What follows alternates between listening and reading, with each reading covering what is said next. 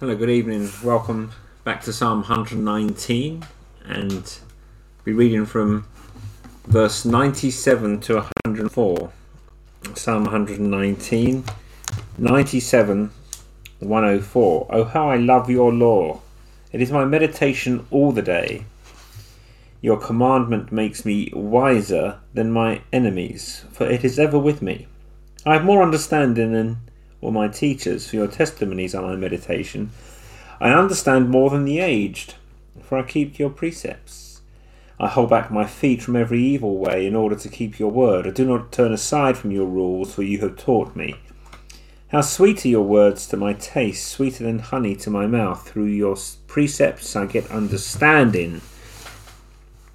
Therefore I hate every false way. May the Lord bless the reading of his holy and inerrant word. Believers love God's word for many reasons. We love God's word because it reveals God to us. It is God speaking to our hearts about who he is and what he has done. It is God's own word to us. That is emphasized throughout Psalm 119 because every time the law or the word is mentioned, it is called God's law or God's word. In the passage tonight, it is not how I love the law, it is how I love your law. The psalmist understands that the word of God is God speaking, and so believers love the Bible because God is speaking to us in it. We love the Bible because the Bible shows us the way of salvation and shows us that we do not save ourselves, that we do not earn or merit our redemption, but that has been done by God himself in his grace through the Lord Jesus Christ. And we love the word, we love the law, it shows us how to live. That's one of the great themes of the passage tonight, that believers love God's word because they understand that it makes them wise for sanctification. And that is that theme I want to think with you for a few minutes tonight, that believers love the Bible because it makes them wise for life and for sanctification. It is very clear that the psalmist wants to emphasize that point in this passage. The psalmist commends the word of God. He commends the scriptures to you because of 8 things that he sees the scripture doing in his own life. And he is only using his own life as a representation of what God does in the lives of all believers through his word. Let us look briefly at these 8 things. The first is that scripture has gained the psalmist's affection. The psalmist commends the scriptures because scripture has not only gained his attention but his affection. And as he looks at the word, he sees who it reveals. It reveals its author, and the author is God. The psalmist looks at the word and he sees that it reveals its matter, its substance, and that substance, that matter, is the truth of God. And he looks at the word and he sees its usefulness, its profitability, its practicality, and he declares in verse 97, "Oh, how I love your law. It is my meditation all the day." That declaration is part of healthy Christian experience. The psalmist sees the word of God. It makes his heart sing. And the psalmist declares, "Oh, how I love your law. It is my meditation all the day." This is healthy Christian experiences. On a few occasions in my life, I've had people say things to me like, "Oh, you're one of those people. You're one of those sorts. You know, the born-again types that worships God's word. You worship the Bible." And those remarks are denigrating the word of God and denigrating respect for the word of God. And when someone says something like that to you, they are displaying falsehood and they are betraying wicked, probably completely depraved hearts, because it is not the attitude of a believer in God towards God's word. No, a believer in God, a Christian believer, says, "I love your word. How I love your law. It is my meditation all the day."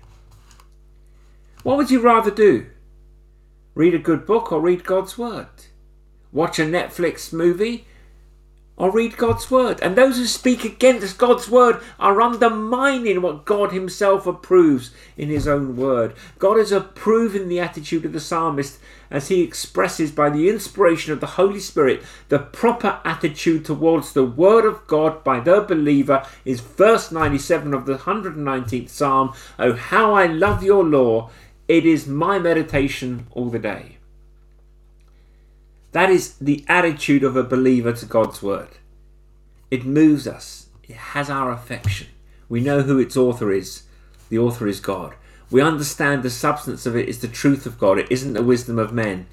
Paul pauses to congratulate the Thessalonians in 1 Thessalonians 2 verse 13 that when he preached the Bible to them, they accepted it not as the words of men, but for what it really is, the words of God. And that is how the believer approaches the Bible. And the believer understands that the Bible is useful, practical, as Paul says in 2 Timothy 3, profitable. All scripture is breathed out by God and is profitable for teaching, for reproof, for correction, and for training in righteousness, that the man of God may be complete, equipped for every good work. No wonder believers say, oh, how I love your law. The first reason the psalmist commends the scriptures to us is that it is thoroughly and utterly gained his affection.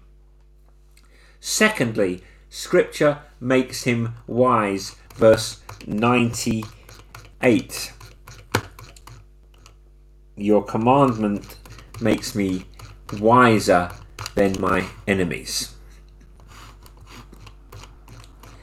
The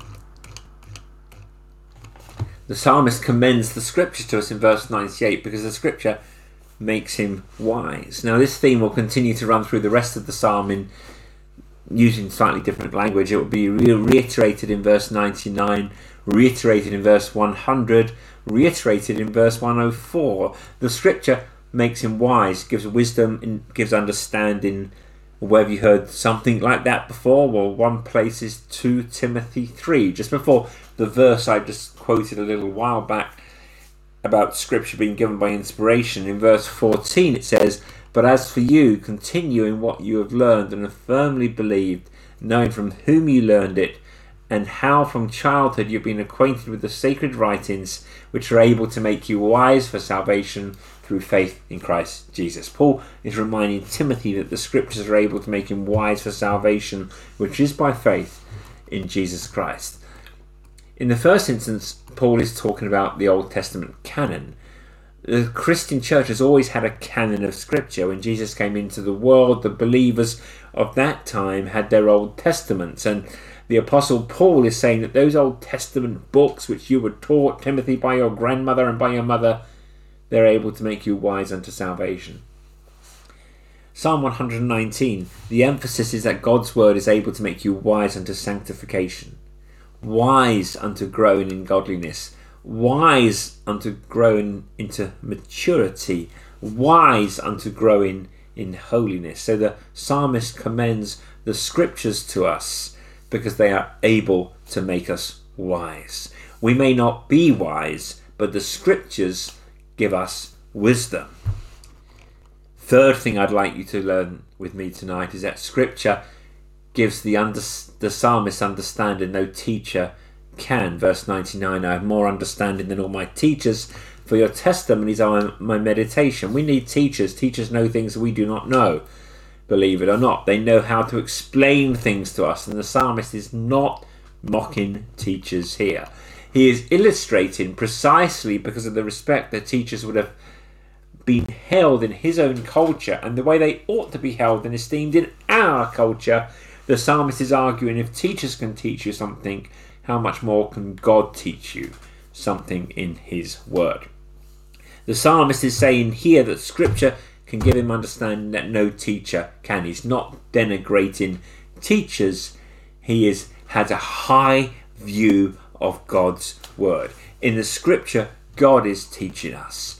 God is teaching us the way of salvation. God is teaching us the way of growing. God is teaching us how to resist temptation. God has given us understanding in his word that no teacher can. Verse 99, I have more understanding than all my teachers, for your testimonies are my meditation. Why? Because he's meditated on the word of God. Fourthly, Scripture gives him understanding that the aged cannot. Did you see that in verse 100? I understand more than the aged, for I keep your precepts. Now, the psalmist's culture, like ours must do, had a tremendous respect for the elderly, much more so than we do. We do not esteem the elderly the way we should in our culture. We are a culture that values youth and does not quickly value the wisdom of experience and age. Not so with the psalmist's culture. The aged were highly respected. But you know, even in our culture, we recognize from time to time the importance of age and experience. Scripture is able to give us wisdom that even the aged cannot. Scripture, because God is teaching us in the Scriptures, is able to give us wisdom that even the elderly cannot. 5. Scripture has taught the psalmist that there is a knowledge that comes only with obedience. There is a fifth commendation in verse 101, that Scripture has taught the psalmist that there is a knowledge that you only find in obedience. Psalm 119 verse 101, I hold back my feet from every evil way in order to keep your word. Now this is huge. Please get this into your mind, that there is a knowledge that only comes by obeying. Verse 101, I hold back my feet from every evil way in order to keep your word. It's obedience to the word, the language of action. Walking on the way is a typical picture of living the life of faith. I hold back my feet from evil way is talking about living in a way that you avoid sin, you avoid evil. I hold back my feet from every evil way in order to keep your word. So often we talk about the word so that our feet keep in the way. But here he says, I hold back my feet from the evil way in order to keep your word. The psalmist is saying that there is a knowledge that comes only with obedience. This is a biblical principle. There is a biblical principle that says you know what you do, not just what you think, but what you do. Jesus emphasizes this in the Great Commission when he tells his disciples to make disciples. He said, make disciples, teach them to obey all that I have commanded you. Not just to teach them, but to teach them to obey what he has commanded. If you go to the end of the Sermon on the Mount, Matthew 7:24, what is the final illustration in the Sermon on the Mount? It's about those who hear his words and do them. Elsewhere, Jesus talks about not just being hearers, but also doers of the word. Now, Jesus is not talking about a faith plus works equals salvation. Jesus is saying you don't know the word of God unless you do it. You do not know the word of God unless you do it. There is a knowledge found only in obedience. The psalmist is emphasizing this, acknowledging this here, that Scriptures have taught him there is a knowledge found only in obedience. I hold back my feet from every evil way in order to keep your word. 6. Scripture has helped him resist temptation. He gives a sixth commendation of Scripture to us in verse 102, that Scripture has helped him resist temptation. Verse 102, I do not turn aside from your rules, for you have taught me. The psalmist is telling us that our best companion in the fight against temptation is God's word. It is God's word that has taught the psalmist not to turn aside from God's rule. Scripture has helped him resist temptation. You're a Christian and you're fighting against sin, especially besetting sins. There's no better companion in that fight than Scripture. Because strangely, even in the redeemed heart, we find desires that are not conformed to the image of God. How do you fight those desires? God knows how, and he tells you from all sorts of different directions in his word. So the psalmist says, I can testify you have taught me, so I do not turn aside from your rules. The Holy Scriptures help the psalmist resist temptation. 7. Scripture has become a spiritual pleasure to him. The seventh thing that the psalmist commends the Scriptures to us. In verse 103, he tells us that Scripture has become a sweet spiritual pleasure to him. How sweet are your words to my taste, sweeter than honey to my mouth. The psalmist is saying that he has found in communion with God in his word a pleasure that no carnal pleasure that this world can offer can best. That the psalmist promises found in God's word, a communion with God that the world can never match. We sing about that from time to time. There's a hymn that says, "Come ye that love the Lord, and let your joys be known. Join in a song with sweet accord, and thus surround the throne." We're marching to Zion, beautiful, beautiful Zion. We're marching upward to Zion, the beautiful city of God. The second verse says, "Let those refuse to sing who never knew our God." And another stanza says, "The hill of Zion yields 1,000 sacred sweets before we reach the heavenly fields or walk the golden streets." Isaac Watts in his hymn is saying, there are experiences that we have of tasting and seeing that the Lord is good, that we do not have to wait for until heaven. William S. Plumer, our commentator, says, the communion that we have with God in his word and his ordinances is not the same communion we will have with God in heaven, but it is like it. And the psalmist is saying, I have tasted sweetness. I have had spiritual pleasure in the word of God that isn't matched by the world's experience. There's no carnal pleasure, there's no temporal pleasure that can match and best the spiritual pleasure that the believer's soul has in communion with God in his word. The believer has tasted and seen that the Lord is good. The psalmist declares that your words are sweet to the taste, O Lord. And eighth, one last word, Scripture has made him wise unto sanctification. One last word he has to commend the Scriptures to you. Verse 104, through your precepts I get understanding, therefore I hate every false way. How is it that he has not only discerned the difference between the true and the false way, but how is it that his heart's desires have come to be set on the true way and have come to hate the false way? Well, in other words, how has his heart been so matured and instructed and its desires, and that it desires sanctification, that it hates falsehood, and it longs to walk in the right way? Through your precepts I get understanding, therefore I hate every false way. The psalmist is saying that Scripture has made him wise unto sanctification.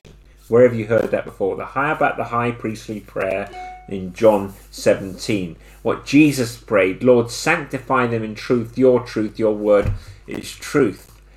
Jesus prays to his Father for you and me, as well as the disciples in the upper room in John 17 in the high priestly prayer, that we'll be sanctified by God's truth, which is found in God's word. Scripture has made the psalmist wise unto sanctification. The psalmist is saying, I know your word makes me wise unto sanctification. If you're struggling living the Christian life right now, I wonder if you're in a place where you say and mean, how I love your law, O Lord.